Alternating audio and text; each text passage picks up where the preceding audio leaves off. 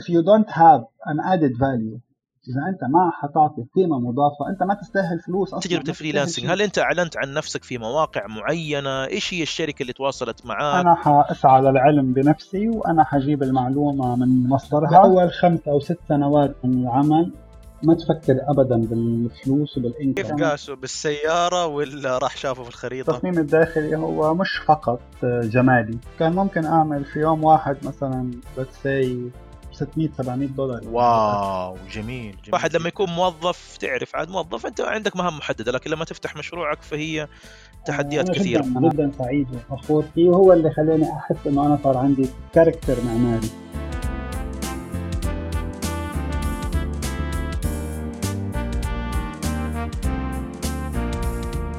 أعزائي المستمعين أهلا وسهلا ومرحبا بكم في الحلقة الخامسة والعشرين من بودكاست هندسة. البودكاست اللي نعمل فيه على مقابلة المهندسين وأصحاب الخبرة والتجارب آه، ونسألهم عن تجاربهم الدراسية والعملية. اليوم معنا مهندس من لبنان ويمكن هذه أول مرة نسجل مع مهندس من لبنان. والحقيقة طريقة تعرفي عليه آه، كانت طريفة شوية أنا أتذكر أني أنا في فترة من الفترات كنت أدور على مساحة عمل. كنا نبغى يعني نجيب شخص نخليه يشتغل في مواضيع آه، معينة كذا يبغى لها مكان مناسب. فأحد أصدقائي نصحني بمساحة عمل فرحت مساحة العمل وكانت جميلة جدا هي موجودة في جدة في حي الفيصلية. وبعدين قاعد أقول له يا أخي ما شاء الله يعني تصميمه لطيف يعني ما هو ما هو معتاد يعني عصري. فقام قال لي أنا أجلسك مع المصمم. والله ما جلست وقت طويل يعني سلمت عليه. كان أحد الإخوة من لبنان. وبعدين قلت له أنت عندك تخصص نادر بالنسبة لي يعني ما قابلت كثيرين ناس عندهم التصميم الداخلي أخذت معلوماته واليوم هو ضيفنا علشان نسمع منه. حياك الله يا مهندس رامي رامي سعد حياك الله. الله يحييك أهلا فيك. كيف حالك؟ كيف صحتك اليوم؟ والله ألف حمد لله شكر الحمد لله. أنت شو يا رب لك الحمد. الحمد لله كل شيء تمام. طبعا للمستمعين ترى إحنا نسجل في فترة كورونا فهو قاعد في بيته وأنا قاعد في بيتي. لكن نسأل الله إنه الفترة هذه تعدي على خير إن شاء الله. والله والله يعني بما إنك جبت سيرة كورونا نحن لازم نكون كلياتنا كل من يتنفس على أرض هيدي البلاد لازم يكون شاكر ومقدر لكل الجهود يلي عم بتتم سواء على الصعيد الصحي ولا الأمني ولا الغذائي. ولا الخدماتي لأنه جهود جدا جدا جدا استثنائية على مستوى العالم. الحمد لله ونسأل الله أنه الأزمة هذه تعدي على خير وعلى كل العالم العربي بإذن الله. طيب آه، يا مهندس رامي أنا أتمنى أنك تعرف آه، تقدم نفسك للمستمعين ولكن باختصار. آه، أخوكم رامي سعد مهندس لبناني خريج سنة 2005 خريج هندسة عمارة. آه، بالمبدأ هذا أكثر شيء في أختصر لك على مستوى المهنة أو الكارير آه، تنقلت آه، تقريبا بكل أنحاء أو مجالات اختصاصي الهندسية من مقاولات إلى تصميم معماري إلى تصميم داخلي إلى تصميم مفروشات طبعا أنت دارس في جامعة بيروت صحيح كذا؟ أنا دارس في جامعة بيروت العربية هي جامعة من أقدم الجامعات في لبنان. آه، جامعة كانت متوأمة مع جامعة الإسكندرية في مصر. مصر يمكن عندهم أكبر كم من عدد الدكاترة الجامعيين. لبنان مثل كل البلاد العربية آه، بفضلوا إنه ابنهم يطلع أو مهندس أو دكتور. آه، فحتى المشاريع الهندسية اللي أنا بختارها لأنه الحمد لله يعني عندي عندي هيدي ال privilege أو الامتياز إن أنا بقدر أختار عميلي أو المشروع اللي أنا حابب أشتغل فيه. آه، اتجهت أكثر بالسعودية لمشاريع اللي هي ال hospitality أو المشاريع اللي فيها إذا بدك إلى حد ما ضيافة. من ناحية آه، فنادق يعني صممنا يمكن أكثر من عشر فنادق بهالثلاث أربع سنين. ما شاء الله. يعني لو تذكر لنا مادتين أو ثلاثة تراها كانت مهمة ويعني خلينا نقول أهم مادتين أو ثلاثة درستها. آه، إيش هي المواد هذه؟ شوف آه، للامانه تقريبا كل المواد مهمة وعندها لحظات طبعتها بالذاكرة.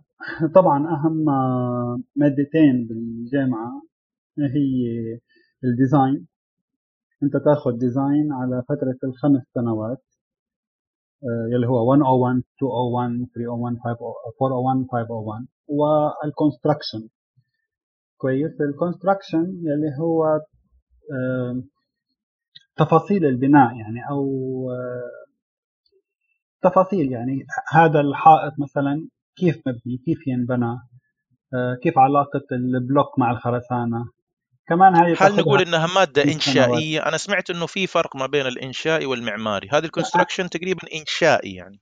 لا هي هذه منها إنشائية. هذه هذه معمارية تتقاطع مع مع ممارسة المهندس الإنشائي حاليا بس هي منها إنشائية. لأنه يعني الإنشائي هو الأساس عنده بفهمنا نحن. هو دراسة الأوزان والأحمال وتعامل المبنى معها وفهم خصائص المواد الإنشائية. أنت بتسمع بالخرسانة. خرسانة تستخدمها بقوة 25 MPa يمكن تستخدمها بقوة لنفترض 40 أو 45 MPa يلي هي قدرة تحملها. طيب خليني شوية بس بسأل عن مادة ال design. ال design يعني كلمة عامة جدا. هل كنتوا تدرسوا فيها مثلا تصميم مبنى بشكل مثلا تقسيم مساحات ولا هل تصمم واجهة مبنى ولا هل تصمم داخلي؟ يعني كلمة design مرة عامة إيش اللي درستوه؟ كل semester بيكون في عنده عناوين عريضة.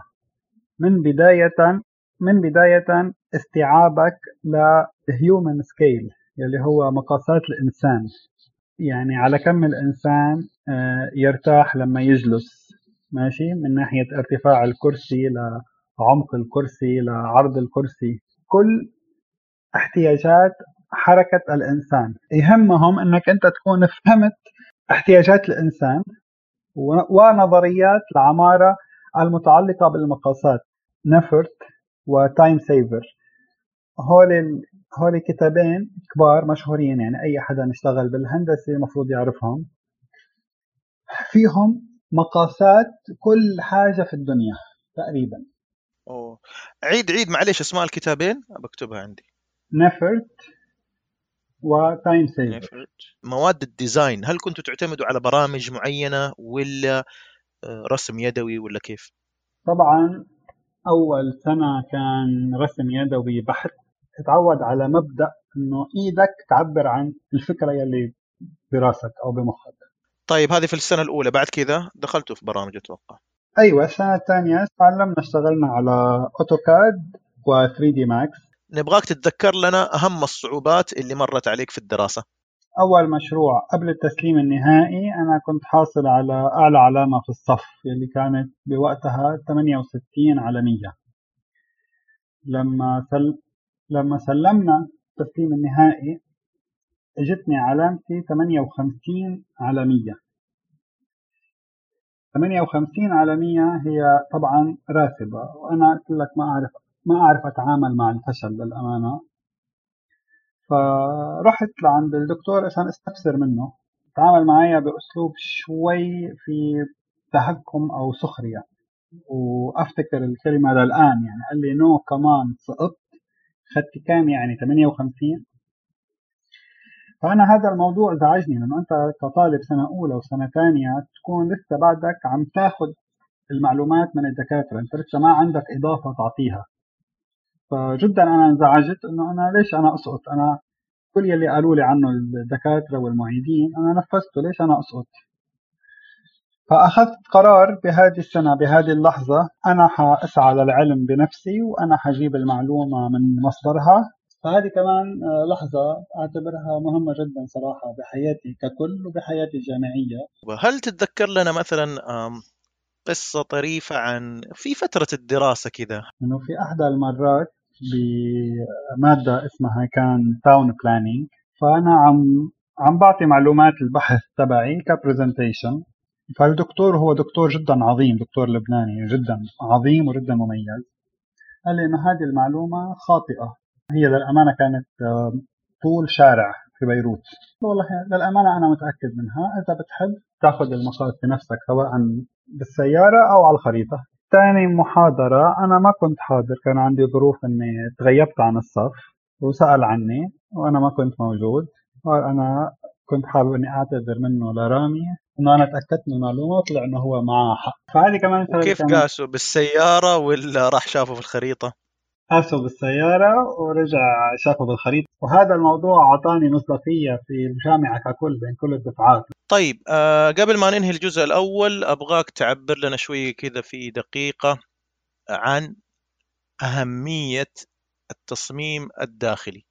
للأسف اختصاص آه، ما أخذ حقه بشكل آه، كافي. التصميم الداخلي هو مش فقط آه، جمالي.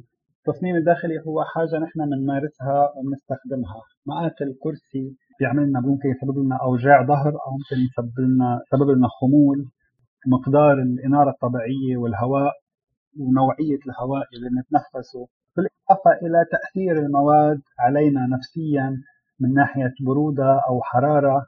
بالإضافة إلى تأثير الألوان علينا. يعني أنت مثلا إذا جلست بغرفة حمراء تعمل لك حالة عصبية بعد فترة من الزمن. المطاعم السريعة ال fast food chains مثل مثل ماكدونالدز وبرجر كينج وإلى.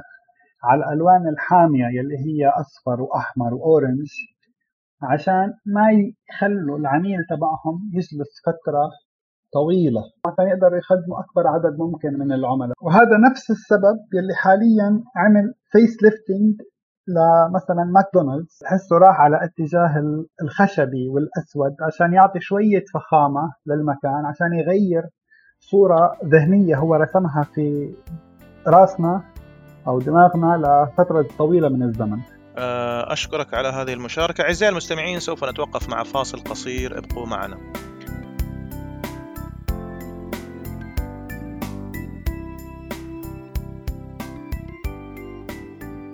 هذه الحلقة برعاية موقع جيم2.com الموقع أسسته أنا مع بعض الأصدقاء والشركاء كموقع تعليمي يحتوي على مجموعة من الكتب والدروس الفيديو وأيضا حلقات البودكاست كلها موجودة في الموقع. آه، مؤخرا افتتحنا في متجر إلكتروني يبيع العديد من أدوات التطوير المشاريع الإلكترونية.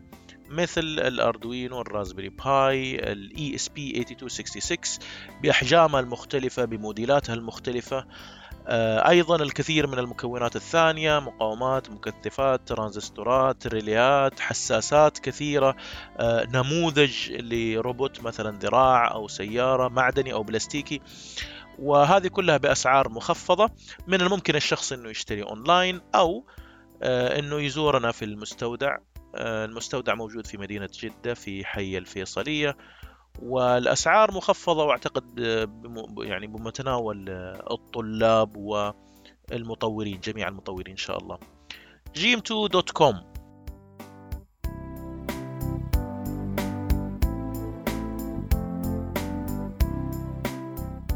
أعزائي المستمعين أهلا وسهلا ومرحبا بكم في الجزء الثاني من الحلقة الخامسة والعشرين من بودكاست هندسة. اليوم ضيفنا المهندس رامي سعد من لبنان من منطقة اسمها دقيقة أنا فاتح الخريطة. اسمها عانوت صح؟ ضيعة صغيرة في جبل لبنان. سبحان الله بس الطبيعة طبعا في لبنان جميلة لأنه المناخ أبرد والسحاب أكثر ف أنا أختي زارت لبنان بس أنا بصراحة ما زرت لبنان.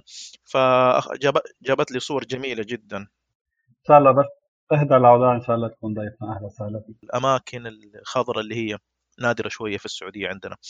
فلنا زيارة إن شاء الله. ولا للأمانة للأمانة نحن اللي مفكرين نادرة بالسعودية بس يمكن في خضار بالسعودية أكثر من لبنان وأكثر من أي بلد ثاني عربي. أنت عندك الطائف وأبها ومناطق جدا حلوة وجميلة.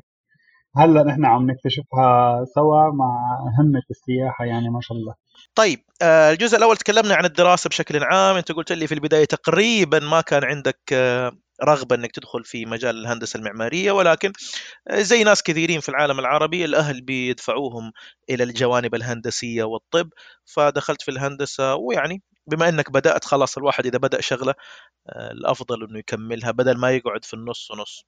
جميل. آه، الجزء الأول تكلمنا عن الدراسة الجزء الثاني حابين نتكلم عن العمل. أنت تخرجت في 2005 من جامعة بيروت كلمنا عن تجاربك العملية وأنا الظاهر أتذكر إنك أنت عملت قبل ما تتخرج. فتكلمنا عن تجربة العمل قبل التخرج. كان عندي ظروف جبرتني وسهلت لي إنه أنا أعمل أنا وعم بدرس تقريبا من سنة ثالثة بالجامعة. لما تخرجت آه، اشتغلت بأسفل السلم الوظيفي اشتغلت اعتبر رسام هندسي ووصلت بخلال فترة جدا وجيزة ل آه، ال ال الاسم بالإنجليزي هو acting project manager فمشروع جامعة بيروت العربية الجامعة اللي أنا درست فيها. كنت مسؤول عن مشروع قيمته تقريبا بحدود ال 60 65 مليون ريال أول تجربة عمل. طيب دقيقة عشان عشان عشان عشان نمشي ترتيب بترتيب زمني أنت قلت لي أمس إنك اشتغلت أثناء الدراسة freelancer تقريبا صحيح؟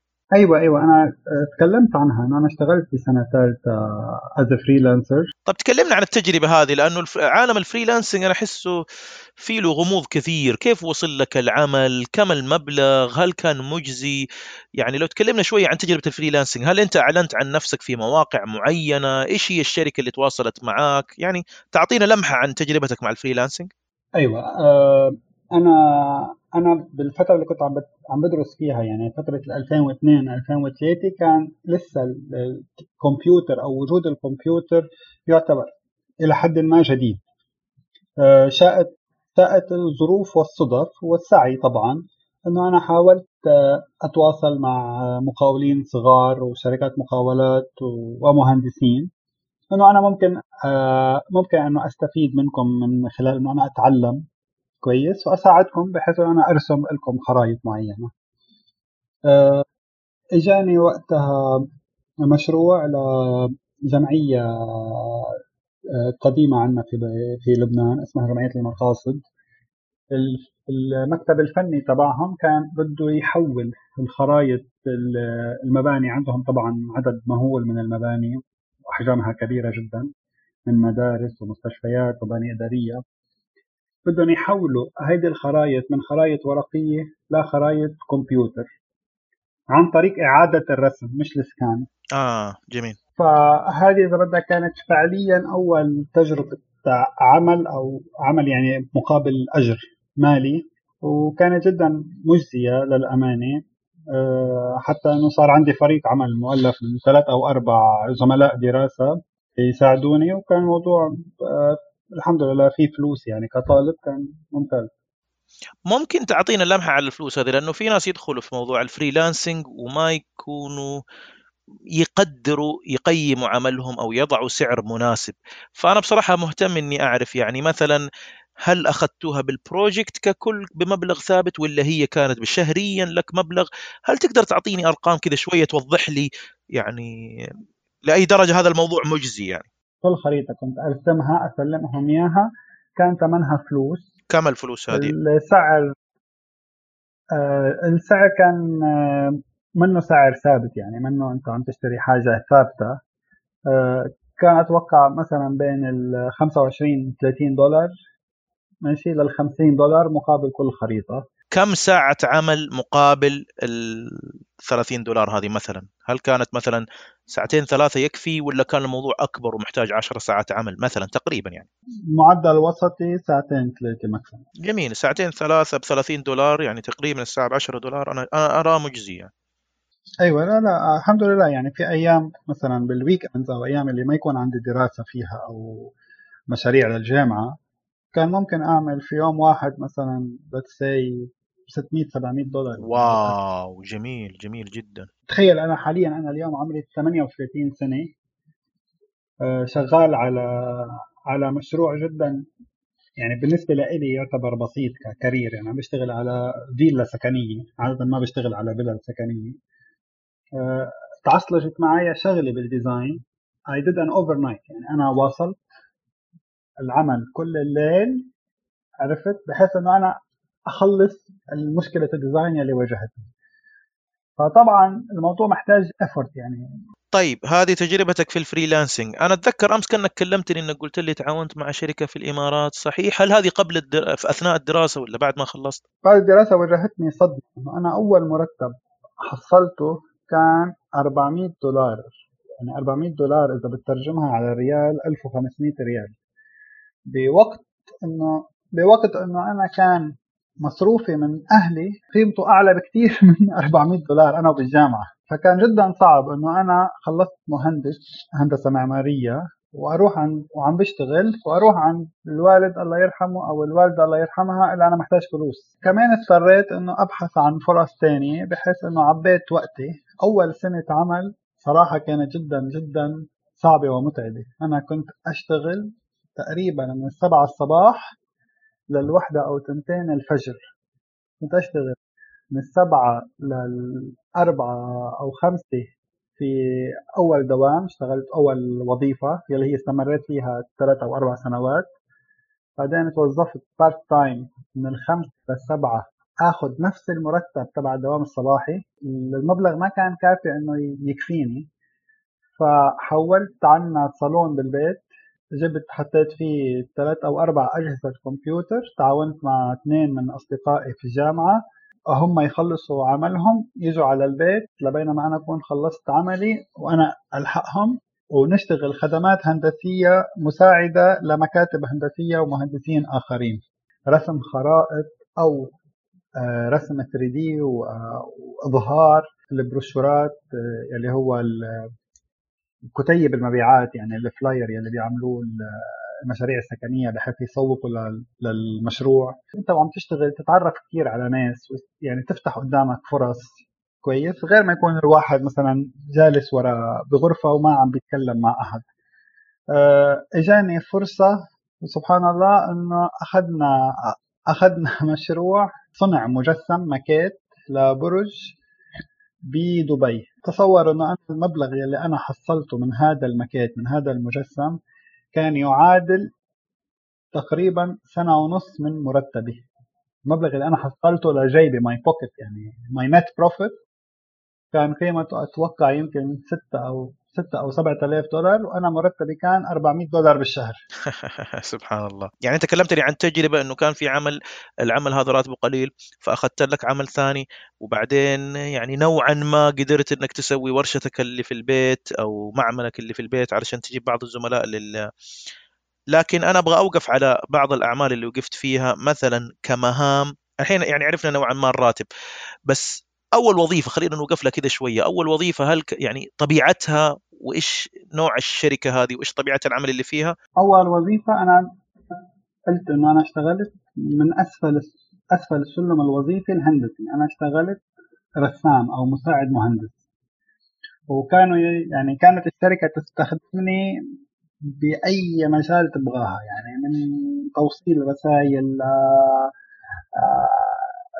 يعني لا سواء وصل المدير مدير المشاريع إلى مكان عمل يعني اجتماعات عمل الخ الخ الخ بس آه، للأمانة تميزت إنه أنا أقدر أعطي حلول إنشائية حلول تنفيذية بالخرائط أو الخرائط التنفيذيه اللي هي اسمها شوب دروينج فهذا الشيء ساهم وساعد إنه أنا أتقدم بالكارير تبعيتي بسرعة إلى حد ما بهذه الشركة. أيوه بلشت فيها 400 دولار خلال ثلاث سنوات. آخر مرتب أتوقع كان 1600 أو 1500 دولار. تركت الشركة هذه أنا فهمت إنك أنت أسست مشروعك الشخصي. ممكن تكلمنا زيادة عن الواحد لما يكون موظف تعرف عاد موظف أنت عندك مهام محددة لكن لما تفتح مشروعك فهي تحديات كثيرة. فتكلمنا عن البداية كيف بدأت مشروعك الشخصي؟ اذا فاكر لما نحن لما أنا قلت لك أنا عملت شوية فلوس بالماكيت بالمجسم أنا بهذا الوقت أنا استأجرت مكتبي الخاص. صار عندي مكتب خاص لإلي. أنا وموظف. يعني لما استقلت من عملي أه ورحت رحت على مكتبي الخاص. أنا ما استقلت من فراغ يعني. أنا استقلت كان كنت ماسك مشروع كان كفيل إنه يغطي لي مصاريفي واحتياجاتي المادية سنتين لقدام. أه شاءت الظروف إنه صار في مشكلة هذا المشروع. ما قدرت إنه آخذ يعني أشتغل العمل يلي كنت متفق عليه اشتغلت تقريبا نص العمل. وهذا الشيء رماني بسوق العمل. مع الوقت صار في موظفين. أنا صار عندي في بيروت تقريبا 18 موظف بين مهندسين ومراقبين. فصرت أنت مرمي في سوق العمل تبحث عن آه، دخل وفلوس بحيث أنك تأمن المرتبات وتأمن الاستمرارية. اشتغلنا والله كل ما يخطر على بالك يتعلق بالهندسة المعمارية والمقاولات. أي شيء ممكن تفكر فيه اشتغلت فيه. يعني أخذت أخذت مرة مقاولة باطن لدهان جروف. هذا الفاصل يلي يكون بين البلاط والبلاط أوقات يكون كبير. كويس إيه بين البلاط والبلاط. يعني بين قطعتين من البلاط؟ صح. في مشروع كبير في بيروت يعني. فأي حاجة والله دخلت فيها واشتغلت. الحمد لله أنا مبسوط مني ندمان يعني. هذا ال career path بقوي لك بقوي لك أول شيء your know-how معرفتك بقويها وبقوي لك ال character وبخليك إنك إن شاء الله تكون حاضر إنك تحل أي مشكلة تمر أمامك في هذا الاختصاص. أنا أعتقد نعم في المشاريع في البداية يعني يجب أن تكون مرن في تقبل المشاريع المتنوعة. إذا تقدمت ممكن في الوقت ذاك الوقت تقدر تأخذ لك منطقة كذا معينة وتركز فيها ولكن قبل ما تعرف الناس أصلا إيش يبغوا منك وإيش سوقك و...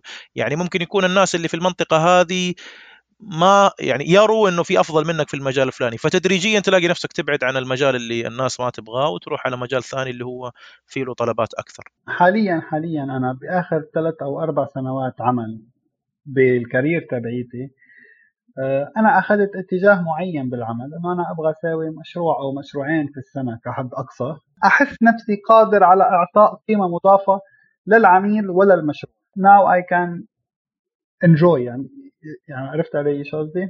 خيارات لديك خيارات الآن إنك تقول أيوه لا ما أدري. عكس مثلا خلينا نقول في بداية مشروعك اللي أنت مضطر توافق على أي شغلة تجيك تقريبا. اكزاكتلي 100% بدأت مشروعك الشخصي خلينا نقول في 2010 2012 كذا؟ لا مشروعي الشخصي أنا بدأته ب 2007 2013 طيب خلينا نتكلم عن تجربة العمل اللي بعد كذا. أنا في قصة قلت لي عليها بس حخليها في الجزء الأخير اللي هي أنك أنت كنت تجهز نفسك علشان تهاجر إلى دولة أفريقية. بس هذه أبغى أتكلم عنها بصراحة في الجزء الأخير. خلينا نتكلم عن عملك الحالي كيف وصلوا لك كيف وصلت لهم؟ يعني هي بصراحة مخاطر أن الواحد يبعد عن البيئة اللي طول حياته فيها وينتقل إلى بلد ثاني. احكي لنا قصة الانتقال من لبنان إلى السعودية. تعرفت على كفيلي الحالي أو أو صاحب المكتب الحالي اللي أنا بشتغل معه. أه، تعرفت عليه في بيروت وشكلنا صداقة صار أه، هم ما شاء الله عندهم أملاك في بيروت. وينزلوا يعني في لبنان وينزلوا على بيروت تقريبا مرة أو مرتين في السنة. فصرنا صداقة. وصار مثلا هو مثلا إذا احتاج لنفترض موظف من لبنان يجي لعندي على المكتب يعمل انترفيو أحط له إعلان في الجريدة أجيب له ناس يقابلهم كذا. وصار وصار في صداقة. وهو خلال هذه الصداقة يعني كان كل سنة يقول لي يا رامي تعال على على السعودية وأنا كنت صراحة متخوف و I was really doing good. يعني أنا كان مدخولي في بيروت في لبنان جدا مرتفع بالنسبة للبنان.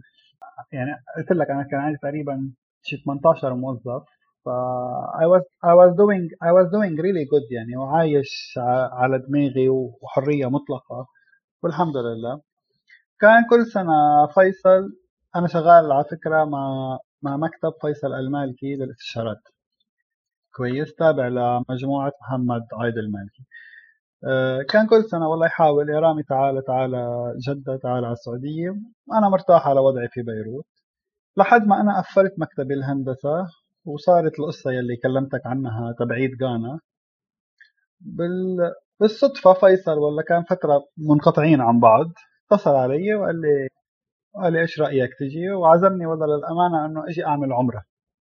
أول شيء ما كلمني شغل لأنه كان عارف إنه أنا ما كنت حابب يعني إنه أترك بيروت. أول مشروع عملته بالسعودية كان مشروع فندق آه، رمادة رمادة encore. للأسف أنه المالك ما قدر أنه ينفذ المشروع لظروف شخصية فيه. فتح لي أبواب وفتح لنا مجال كثير في عالم ال hospitality اللي العالم اللي أنا بحبه وبعشقه حسب ما قلت لك قبل. عملنا يمكن أكثر من 10 أو 12 فندق وعملنا أكثر يمكن من 30 أو 40 مشروع شقق آه، فندقية وشقق مفروشة. قلت لي كم فندق تقريبا؟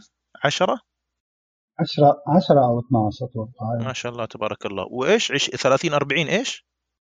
مشاريع هذه الفندقية اللي هي شقق مفروشة. شقق مفروشة ما شاء الله تبارك الله. جميل. مش كلهم أنا سويتهم بس كلهم المكتب الهندسي أيوه كلهم المكتب الهندسي تبعنا سواهم ومعظمهم أنا كنت زي مثل ادفايزر أو ناصح لهم. طيب يعني أنت تقريبا في 2013 انتقلت إلى المملكة واشتغلت مع الشركة. والله قول لي فين مقرها يمكن نجي يوم نزوركم. عرف أنا افتكرت إنك أنت كنت في نفس شركة بخيت اللي قابلتك فيها بس أمس فاجأتني قلت لي لا هي شركة فيصل المالكي ولا محمد المالكي؟ هي مجموعة آه، محمد عائد المالكي. المكتب الهندسي هو مكتب ابنه آه، فيصل فيصل المالكي للاستشارات الهندسية. مكتبنا حاليا موجود بشارع فلسطين مع شارع الستين جميل جميل. ما هو بعيد عني. يجي يوم إن شاء الله نزوركم. تكلمني مثلا عن مشروع كذا ترى إنه يعني أضاف لك الكثير أو تحس إنه تجربة فريدة. أحد المشاريع يعني أنت الحين مثلا إذا اشتغلت من 2013 إلى الآن هذه حوالي سبع سنوات أو ست سنوات كيف بدأ وإيش هو المشروع وإيش حجمه وإيش سويتوا فيه؟ هو مشروع عمارة بنيه سكنيه يلي خبرتك عنه أنا كنت ماسكه أول ما أول ما فتحت مكتبي الخاص. عمارة سكنية في بيروت في منطقة جدا فخمة. آه يعني قيمة الشقة قيمة الشقة فيه تقريبا مثلا على السعر السعودي سعر الريال في 3 4 مليون ريال الشقة الوحدة واو. مم. جدا غالية نوعا ما فأكيد أنه مستواها عالي جدا. أنا جدا جدا سعيد وفخور فيه. وهو اللي خلاني أحس إنه أنا صار عندي character معماري يعني أول مرة أنا بأجيهم ال 3Ds لل client لل owners كواحد منهم قال يعني إحنا مبنينا حيطلع زي هذا المبنى بيشبه هذا المبنى. قلت له لا هذا المبنى هو مبنىكم أيوه ما كانوا متوقعين إنه هذا المبنى تبعهم. وهم كانوا قبل ما يتعاقدوا معي أو معنا كان كانوا هم حابين يروحوا مع شركة أكبر وناس عندهم اكسبيرينس أكثر كانوا حيدفعوا مبالغ كثير أكثر من اللي دفعوا لنا إياها.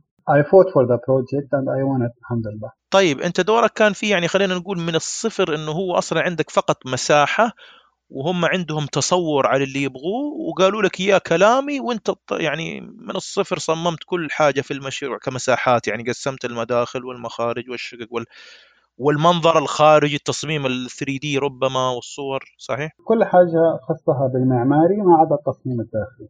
ما عدا أنا أسمي التصميم الداخلي اللي هي الديكورات الداخلية. أيوه التصميم الداخلي التصميم الداخلي لأنه هذا الشقق يعني كل شقة ثمنها عمل لك تقريبا مليون ونص دولار آه مليون دولار. آه آه. واو. يعني الملاك هم حي حيجيبوا مهندسين يصمموا لهم التصميم الداخلي. طيب آه، تكلمني عن الآن الآن يعني بعد تجارب العمل الطويل اللي معك أهم البرامج اللي تعتمد عليها في عملك. شوف أنا حاليا البرامج اللي أنا بشتغل عليها بإيدي آه رقم واحد هو AutoCAD وللأمانة this is old school. يعني AutoCAD هو برنامج آه عمره يمكن 25 30 سنة. أكيد كل سنة بيتطور. بس هو أساسي بلا بلا منازع أساسي يعني. لإلي أنا أساسي لمهندسين ثانيين أصغر. لا في ال Revit ال Revit is far better يعني كثير أفضل من ال AutoCAD وعدني والله وعدني مهندس سعودي شاب يعلمني عليه. وبلشنا أنا وياه تجربة إنه واحد من المشاريع تبعيتي اللي صممتها قبل نرجع يرجع يرسم لي إياها على ال Revit ما شاء الله تبارك الله جميل جدا. هذا AutoCAD هو رقم واحد. من بعدها في عندك ال Photoshop ال 3D Max Illustrator Adobe Illustrator في عندك برنامج اسمه Lumion هول كلهم برامج إظهار.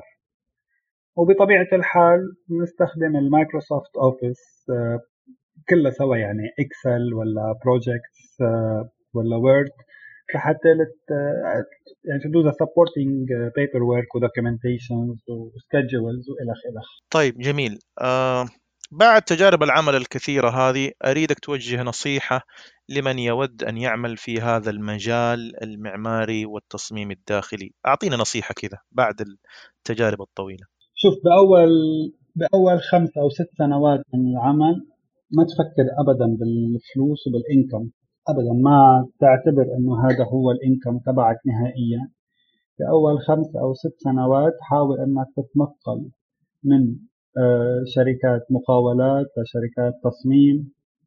آه، وأنك تحاول تشتغل بكل ما يتعلق بهذا الاختصاص سواء تصميم داخلي ولا معماري سواء مشاريع سكنية ولا فندقية ولا إدارية آه، ولا مقاولات. آه، أحاول قد ما فيك لحد عمر 28 أو 30 تخزن تجارب ومعلومات مختلفة ومتعددة. من بعدها آه، يعني الدنيا كلها حتتغير. ومن بعدها الفرص هي اللي حتجي لعندك. ومن بعدها الناس هي اللي حتركض وراك.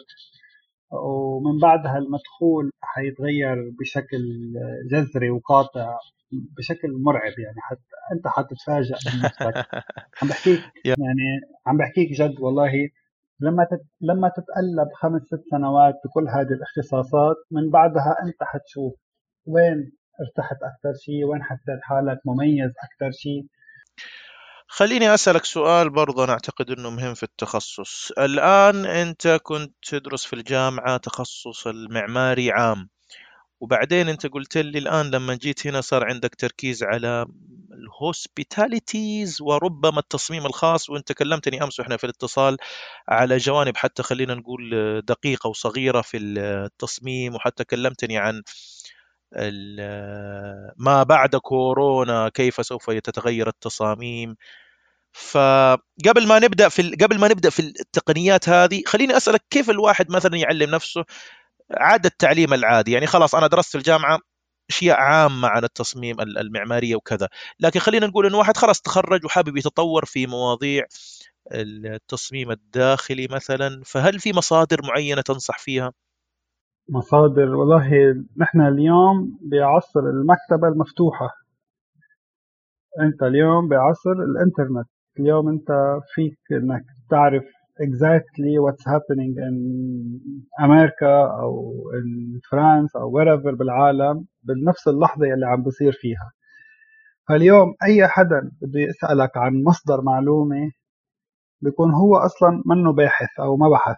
أنا فعليا بتابع عدة شركات ومراكز أبحاث عالمية وشركات أبحاث يعني مثلا لنفترض JLL أو مثلا في شركة عالمية بالهندسة أو التصميم الداخلي اسمها Gensler في شركة مثل AECOM Atkins هول كلهم شركات هندسية وبنفس الوقت عندهم R and D research and development department دائما بينشروا معلومات وبينشروا أبحاث جديدة وترند جديدة بالهندسة وبنظريات الهندسة.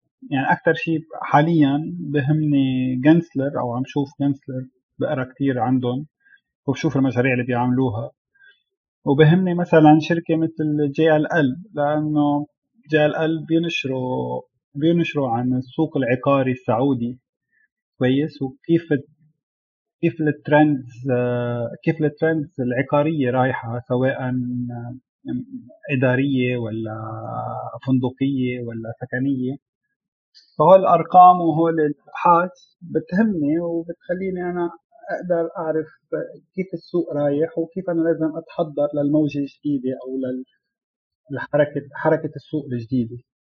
طيب آه ننتقل إلى موضوع تغير التصاميم الداخلية من جانبين بصراحة. خلينا نبدأ ب آه، أنت اللي كنت تكلمني عنه أمس تغير التصميم بسبب الجائحة هذه إنه إنه كيف إنه بعض المدن أصلا قامت توجد حلول جديدة.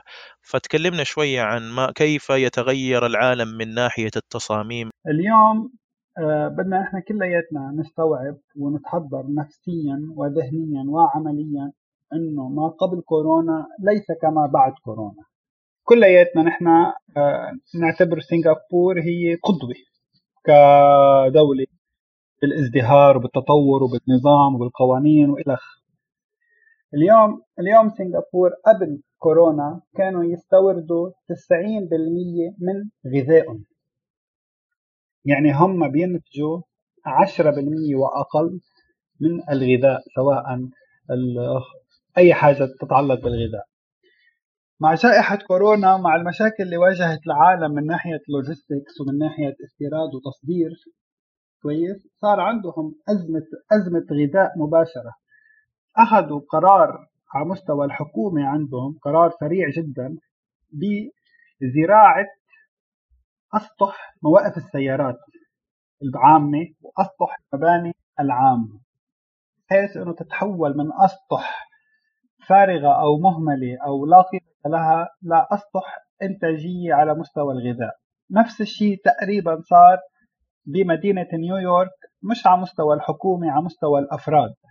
يعني اليوم نيويورك في ترند اسمها urban farms يلي هي مزارع المدينية يعني ال mentality تبعيت ال supply chain عم تتغير بدل ما انت كنت عم بيكون الانتاج في مكان والوصول في مكان. الناس عم بتقول طب نحن بحالة الأزمات إذا انقطع خط الإنتاج شو حيصير؟ يحاولوا يعطوا خصوصية هواء للأشخاص. يعني أنت ما تكون عم بتشارك الهواء تبع آه، شخص تاني عشان إذا لا سمح الله في عدوى. وعلى فكرة المكاتب تبعيتنا نحن اللي أنت زرتها كويس. نحن اشتغلنا فيها من قبل جائحة كورونا على the air quality يعني نوعية الهواء يلي موجودة في قلب المكتب. نحن مثلا كل مكتب عنده مكيف خاص ومصدر fresh air خاص فيه. يعني بحكي عن المكاتب اللي هي خاصة. المباني السكنية تتحسن من ناحية إنه حيكون في عندك مساحات خضراء كنا نحن هاملينها أو ما نفكر فيها. اليوم أنت إذا بصح لك تستأجر في عمارة فيها آه، حديقة صغيرة سواء في الدور الأرضي ولا على ولا على السطح يلي نحن كل عماراتنا منا مستغلة الأسطح تبعيتها. أنت حتفضل أنت حترتاح نفسيا. والله أنا في مكان أقدر أطلع فيه أولادي يتنفسوا. موضوع الزراعة في الأسطح ألا تعتقد إنه هنا مثلا في السعودية مشكلة بسبب كثرة الغبار؟ يعني أنا سافرت برا وجيت هنا الهواء نفسه آه، يمكن عشان الأرضية طينية وكثرة الأمطار مثلا في أوروبا فيكون الهواء صافي وما تخاف كثيرا من موضوع التربة. لكن هنا أنا سكنت مرة في شقة وبعد كذا فترة رحت اخذت لي خشب بلكاش وقفلت البلكونة لأنه كان يجيني تراب كثير. فألا تعتقد إنه مثلا هذا طبيعة المنطقة تجعلك مثلا صعب عليك إنك تزرع في السطوح؟ طالما إنك أنت عم تحترم طبيعة البلد طبيعة المناخ وطبيعة المعطيات اللي عندك حتزرع ما يتناسب مع هذا الموضوع. يعني أنت ما حتيجي تزرع على سطح عندك شيء استوائي. أنت حتزرع ما يتناسب مع بيئتك ومع محيطك. لازم يكون التصميم تبع البلكون تبع التراس هيدا يتناسب مع البلد. هعطيك مثال جدا جدا سخيف. أنا مرة عملت مشروع عملت مساهمة بمشروع. عملت راجعت الخرائط المعمارية. أخذت عليها مبلغ العميل كان شايفه مبلغ كثير صعب. نتيجة قراءتي أنا للخرائط والحل يلي أنا سويته كان فندق. ساهمت بزيادة عدد الغرف 10 أو 15% ساهمت بإعادة برفع المدخول المحتمل من هذا المشروع 500 ضعف الرقم اللي أنا أخذته. أنا هلأ هلأ حاليا عم بشتغل على مشروع. العميل دافع على على تصميم فيلتو 9000 ريال. اجى لعندي من فترة قال لي التصميم منه عاجبني وأنا بدي بلش ابني ويا ريت تحسن لي التصميم. قلت له للامانه أنا ما في احسن لك التصميم يلي في أعمله إني أنا أعيد التصميم كامل. وطبعا أنا الرقم اللي أنا طلبته هو أضعاف الرقم اللي هو دافعه. بس عشان هو هو يرتاح قلت له لا قلت له أنا حأعمل لك أول دور من الفيلا مجاني. ما عندك أي التزام ما عندك أي التزام تجاهي. ومبارك عليك إذا أنت أخذته وكفيت كفيت يعني عجبك التصميم وكفيته مع مهندس ثاني بسعر أرخص مبارك عليك أنا ماني طالب شيء. وإذا أنت حبيت إنك تشتغل معي وكفي لك أنا التصميم يعني الأدوار المتبقية والشكل العام وإلى إلى إلى أنت عارف السعر تبعي. If you don't have an added value إذا أنت ما حتعطي قيمة مضافة أنت ما تستاهل فلوس أصلا ما تستاهل شيء. طيب يا مهندس رامي انت كلمتني أمس برضو عن موضوع بعض الجوانب اللي هي تؤثر كثيرا على حياتنا وعلى نفسياتنا في التصميم الداخلي. أول شيء الإنارة الطبيعية إنارة الطبيعية جدا مهملة بالسعودية. خطأ جدا شائع وأنت قلت لي امبارح إنك أنت أصلا واقع فيه لهذا الخطأ. إنه الناس بتحب الإضاءة الناس الناس بتحب الإضاءة البيضاء. ال white color يعني white light حاله هو يسبب أحباط.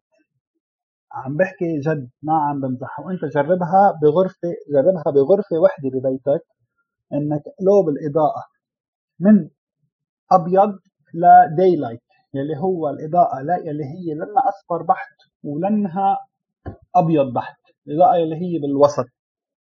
أيوه يلي هي الأقرب للطبيعي. لأنه it will give you a better result وحتعطيك better mood وحتعطيك better productivity. مثلا نحن نحن يا جماعة الخير بحاجة إنه نفوت ندخل fresh air هواء نظيف طبيعي جديد. افتح الشباك يا ابن الحلال افتح الشباك دخل دخل دخل هواء نظيف على على الغرفة على بيتك.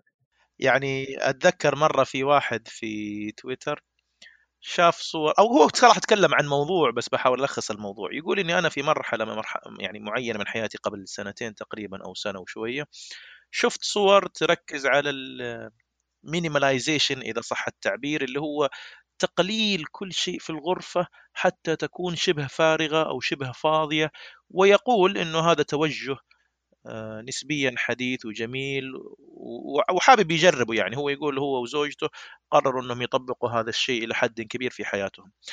المهم إنه عدت الفترة اللي هي حوالي سنة إلى سنتين وبعدين رجع يقول أنا بدأت أقتنع إنه هذه الفكرة غير مناسبة لي. والسبب إنه هو يرى إنه إحنا كأشخاص ذوي ودخل محدود ما بنقدر نسوي الترف اللي عند الناس الأغنياء. ممكن الأغنياء ما عنده مشكلة إنه يعيش في المساحات الكبيرة لأنه أصلا بيته كبير. لكن هو يقول إحنا كناس بسطاء محتاجين نخزن كثير. آه، فمضطر إني أخلي عندي مساحات تخزين كثيرة. بعكس الأغنياء اللي هم ما ما ما بيحتاجوا يخزن يعني ممكن يستهلك كل شيء جديد ويتخلص من كل شيء فسهل عليه. فيعني هذه من ضمن الأشياء اللي مثلا يعني قد قد ينجذب شخص لفكرة معينة. ولكن بعد تجربته لزمن هو يتكلم عن سنة إلى سنتين وهو يجربها ثم وجد نفسه يعني صعب عليه أسلوب حياته. هو أسلوب حياته إنه يفترض يخزن أشياء كثيرة سواء كانت ملابس أو أدوات أو حتى عفش قديم للأهل علشان ممكن هم يرجعوا له بعدين. الصح هو إنه أنت تكون بالضبط عارف شو احتياجاتك الشخصية كويس وشو عاداتك وإنك أنت تحترمها بس تمارسها بصورة صحية وصحيحة. يعني إي أنا والله أبغى أضيف حاجتين كذا بسرعة بس إنه في واحد كان ينتقد اللون البني لمعظم البيوت في الرياض ويقول إنه أنا لو كنت يعني المصمم راح أختار ألوان ثانية. طبعا أنا ما شفت إيش صار معه هو كيف صمم بيته لكن أعتقد إنه اللون البني كان رائج في كثير من البيوت مثلا في منطقة صحراوية مثل الرياض لأنها تعيش سنوات طويلة دون أن تتغير بعكس لو مثلا لو حط لون فاتح فالغبار والكذا حيخلي الشكل يتشوه في فترة قصيرة. بس أنت لما لما تلون كل حاجة بني أو كل حاجة بيج آخر شيء حت حتمل منها. حيكون الموضوع جدا ممل ومزعج ومتعب نفسيا. لو أنت احترمت الهندسة واحترمت عين الناظر كويس. كنت حتعمل كنت حتعمل مبنى أغنى بنفس الألوان ونفس المواد يلي هي مناسبة للبيئة وللحضارة وللجغرافيا لكل حاجة. اليوم الإدارات الحكومية مشكورة على جهد عظيم غير مرئي يعني. بس اليوم الأمانات بالسعودية وكود البناء السعودي والمجهود اللي عم تعمله مثلا أمانة جدة لحتى تحافظ على أو تضبط الشكل العمراني تبع شوارع معينة ومناطق معينة. هو جهد استثنائي. نحن حنشوف نتيجته أو أنت حتشوف نتيجته خلال خمس وعشر سنوات لقدام. أنت يمكن تشوف واحد لابس بنطلون ما بعرف لو آه، vest أو cut وحاطط فولار على رقبته وتقول حلو بس لما أنت تلبسهم هيطلع منظرك بضحك أو أنا لما ألبسهم هيطلع منظري بضحك. فنحن لازم نعمل اللي بيناسبنا ما, ما بدنا نعمل copy paste وتقليد أعمى للغير. طيب آه، أعزائي المستمعين سوف نتوقف مع فاصل قصير. ابقوا معنا.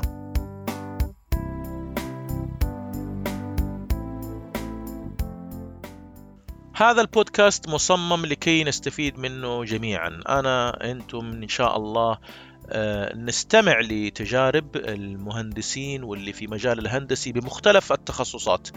كهرباء ميكانيكا كيمياء آه، ديكور زراعة مدني حتى في أنواع من الهندسة اللي أعتبرها شوية غريبة في الفضاء وفي الطب وفي وفي الطيران. آه، لكن أعترف لكم إنه أنا يصعب علي في كثير من الأحيان بالذات على أساس عملي واهتماماتي عموما يعني.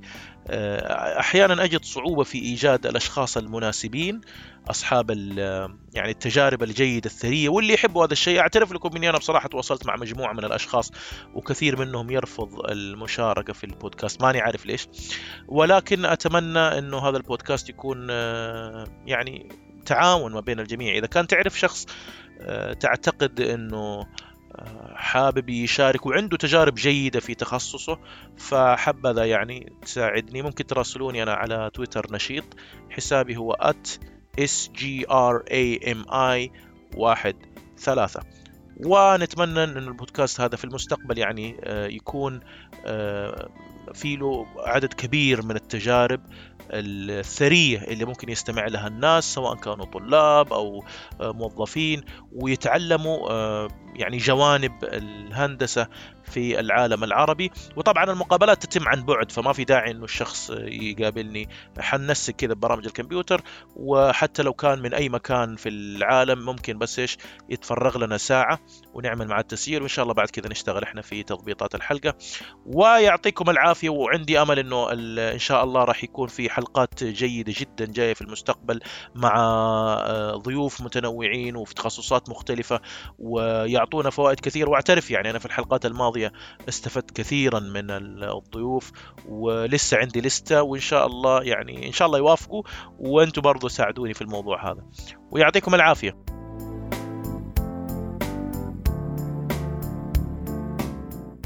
أعزائي المستمعين أهلا وسهلا ومرحبا بكم في الجزء الثالث والأخير من الحلقة الخامسة والعشرين من بودكاست هندسة. ضيفنا اليوم المهندس رامي سعد من لبنان وزي ما أخذنا معه تكلمنا معه في الجزء الأول والثاني آه، كلمنا عن تجاربه في الدراسة وأيضا في العمل آه، شغله في شركة مقاولات في لبنان ومن ثم فتح المشروع الخاص ومن ثم انتقاله آه، مكتب هندسي ضمن شركة مقاولات في في جدة هنا في السعودية وأعطانا تجاربه عن البرامج والمشاريع اللي أخذها. طيب يا مهندس أول حاجة مصحصح ولا جاك النوم؟ ترى الليل متأخر الحين ما ما تحس بالنعاس؟ لا لا عادي معك. آه جميل جميل. لأنه أنا من غلطاتي إني تأخرت في التواصل معك. كان مفترض من بدري نسجل طيب آه، في الفاصل كنا جالسين نتكلم على موضوع المقابل المادي وانت يعني يعني أنا بصراحة أحب إني أسأل الشخص على طول كم راتبك؟ فاستغربت إنك أنت ما لك راتب محدد. تكلمنا عن الجانب ذا يعني كيف أنت تعاملك مع الشركة بدون راتب محدد؟ تجربتي العملية الحالية هي إنه أنا آخذ نسبة من المشروع. وأنا ما حبيت يعني ما بحب فكرة الراتب أصلا ما بحب لا فكرة الأمان تبعية الراتب ولا بحب فكرة المحدودية تبعية الراتب إنه أنت آخر الشهر حيجيك هذا الرقم المحدد. وفكرة النسبة آه للصراحة هي حلوة للطرفين يعني لا طرف المكتب اللي أنا عم بشتغل معه ولا إلي بحيث إنه أنا كل ما أنا اجتهدت وأنتجت أكثر ونجحت أكثر في شغلي وفي مشروعي ومع العميل ووصلت المشروع لبر الأمان كل ما أكيد حيزيد الدخل تبعك. زي مثلا مثلا يقول لك الرياضيين الرياضي ما هي الموضوع إنك بتحضر التمرين وبتاخذ راتب. لا لا يجب أن تتميز يجب أن تكون يعني باذل قصارى جهدك علشان تجد لك مكان. يعني خلينا نقول مثلا في فريق كرة قدم مجرد ما مستواك ينزل بيمشوك يعني هو مش يجب أن يكون مستواك متجدد وقوي. هو ما بيدفع لك على التمرين. السحر أو السر بانه أنت ما تكون انت عم تاخذ مرتب سواء أنت عملت ولا ما عملت أنتجت ولا ما أنتجت سواء أنت اجتهدت ولا ما اجتهدت. صحيح. ولو إني أعتقد في بعض حالات العمل يكون الموضوع آه، نوعا ما صعب. أنا سمعت إنه في شركات تكتيكها في الراتب إنها من البداية تحدد لك الراتب وتحدد لك آلية التقدم ثم تضع الموضوع المالي على جانب وتبدأ تقول لك خلينا نتعاون كفريق. يعني أنا طبعا أعتقد إنه في على حسب طبيعة العمل في أعمال كذا وفي. أعمال كذا حلو حلو عشان هيك أنا قلت لك إنه أنت بأول خمس ست سنين من الكارير باث تبعك لازم تكون ما عم بتفكر بالدخل. كويس؟ بعد ما أنت تثبت مكانتك بصير أنت بقول لك لك حق وعندك الامتياز والأفضلية إنك تفاوض على طريقة التعامل بالصيغة اللي أنت تناسبك. جميل جميل. طيب آه في عندي سؤال جاء على تويتر. إحنا اعلنا بس شكله ما أعطينا وقت كثير فجاني سؤال واحد. والسؤال يظهر لي إنشائي. أنا بقرأ لك السؤال وأنت قول لي إيش رأيك. آه يقول عند بنيان مبنى من دور واحد والمياه الجوفية على مستوى مترين. كيف أحدد نسبة عمق القواعد الخرسانية؟ هو سؤالين بصراحة. هذا السؤال الأول يقول أنه في مياه جوفية على بعد مترين أنا ما أدري كيف حسبها على بعد مترين ولكن يقول كيف أحدد آه، نسبة عمق القواعد الخرسانية؟ هلأ هذا السؤال هو إنشائي بحت. الأصل أنه هو يراجع فيه مهندس إنشائي. إذا كان مبنى سكني ما كثير عندك أحمال فما كثير مهم عمق القواعد طالما أنه هو نحن عم نحكي عن مبنى من دور واحد. بده تكون الأرضية معمولة بشكل ما يسمح للمياه إنها تنبع أو الأملاح إنها تأثر على المبنى تبعه بشكل هو يسأل عن عمقها بالمناسبة. أنا ما كملت السؤال. هو يقول إنه أنا بعد ما شرحت لك إنه هي عمق المياه آه، مترين فهو يقول إنه أنا عندي القواعد عمقها متر من سطح الأرض. هل ترى إنه عمقا مناسب هذا العمق ولا يحتاج إنه يتعمق أكثر؟ العمق العمق القواعد. أيوه العمق منه أساسي طالما طالما المبنى من دور واحد وطالما المبنى سكني. المتر منه هو الأساسي. حتى عمل لك ممكن يروح على ال extreme إنها تكون flush footing يعني القاعدة أصلا فوق الأرض مش تحت الأرض. بس الشرط الأساسي إنه يكون تحضير التربة. التحضير التربة معمول بشكل علمي صحيح. يعني التربة بدها تكون مردومة على ثلاث مراحل مدكوكة على مدكوكة يعني ثلاث مراحل آه، عرفت يعني دك صح؟ اللي هو الرص. أنت. تقول لي كيف ثلاث مراحل؟ يعني يحطوا طبقة ويدكوها وبعدين أيوة. يحطوا طبقة ثانية و... ويدكوها وطبقة ثالثة ويدكوها بعدين بحطوا القواعد تبعيته. طيب عندي سؤال بصراحة عام نوعا ما ويمكن يبغى لك رحلة في التفكير كذا وتراجع الماضي. السؤال يقول لك لو كنت وزيرا للتعليم. أتمنى أن التعليم يتطور مع تطور الحياة. اليوم الحياة جدا سريعة. اليوم اليوم نحن لازم نربي الجيل القادم إنه يتأقلم مع هيدا مع هيدا التطور يلي موجود. وبتمنى إنه نشتغل أكثر كعرب كلياتنا على البحث العلمي وعلى الأبحاث. ما معقول إنه نحن نكون معتمدين على على غيرنا إنه هو يعطينا الأبحاث تبعيته. نحن ما ناقصنا شيء. نحن عنا عنا عقول وعنا قدرات وعنا إمكانيات. فينا نحن نعمل فينا نعمل كل الأبحاث تبعيتنا. نحن فينا نطرح النتائج العلمية تبعيتنا. خليني أضيف برضو تعليق كذا في موضوع البحث العلمي. أنا أتذكر دخلت موقع الآن الموقع مو أمامي لكنه موقع كان الظاهر الآن لو واحد يبغى يدخل له في جوجل يكتب impact factor journals تقريبا. على كل حال أنا نصحني فيه واحد دكتور في الجامعة فرحت دخلت فيه ورحت لقيت إنه في إمكانية مقارنة الدول في موضوع البحث العلمي. وبصراحة يعني تضايقت إنه كل الدول العربية تعتبر متأخرة في موضوع الجودة والكمية العدد والكمية حتى في المنطقة. يعني كانت تركيا وإيران تتفوق بكثير على بقية الدول العربية ثم مصر بعدين تبدأ في مصر و والسعودية والأردن ولكن لا تزال تعتبر متواضعة في العدد وفي الجودة. اليوم الإمارات عندها تفوق من ناحية بيئية. السعودية متميزة جدا بالمنطقة. جميل. نتمنى نتمنى إنه هو في النهاية خلينا نقول التركيز الذهني حق الناس لما يتجه إلى التطوير وإلى التحسين إن شاء الله المستقبل يكون أجمل بإذن الله. إن شاء الله. طيب آه قربنا نخلص نبغى نسمع منك إهداء. يلا يمكن توجه إهداء لشخص يسمع الحلقة لاحقا. أتمنى أن يكون قدرت أفيد أو اضوي على بعض بعض الأمور. أتمنى التوفيق والله للجميع. وأنا أوجه أجل الإهداء لجميع المستمعين في العالم العربي. طيب أنا عرفت إنه آه أنت عندك حسابات في ال social media. لو فرضا واحد حابب إنه يتواصل معاك يسألك سؤال فإيش فين تحب إنه مثلا يراسلك؟ والله شوف أنا على تويتر آه ضعيف. آه موجود يعني موجود على الإنستغرام بشكل أكثر بس للأمانة أنا مقصر. آه على الإنستغرام طب تتذكر اسم الحساب؟ أيوه لو تذكر اسم الحساب علشان لو واحد حابب الحساب هو رامي سعد آه بالإنجليزي. مكتوبه كلمه واحدة مع underscore مرتين. أجل أنا راح أضيف إن شاء الله الاسم حساب الإنستغرام وحساب التويتر أيضا لأني أنا نوعا ما نشيط على تويتر. فإن شاء الله راح أكتبها جنب البودكاست بحيث إنه لو في شخص عنده أسئلة مثلا عن مجالات عملكم. ألف أهلا وسهلا. أنا أنا صراحة أنا صراحة عادة بحب إنه بحب إنه يعني أخدم أو ساعد أي شخص عم بفكر يشتري أو يبني بيته الأول. استشاره اي شيء بشكل مجاني و... وأنا بكون جدا سعيد وفخور يعني إني عم بعمل هذا الشيء. ألف شكر ألف شكر. وأنا بدوري أشكرك جدا على هذا الوقت اللي أعطيتني إياه. في الحقيقة هذه مجالات كثيرة يعني أنا ما هي ماني عارفها لأنه بعيدة نوعا ما عن تخصصي. أنا كنت في البداية الواحد يدرس هندسة يفتكر الهندسة كلها ش... ش... قريبة من بعض. لكن بعدين سبحان الله يبدأ يلاقي أنه الكهربائية تختلف كثيرا عن الكيميائية الكيميائية تختلف كثيرا عن المعمارية المعمارية تختلف كثيرا مثلا عن الطبية.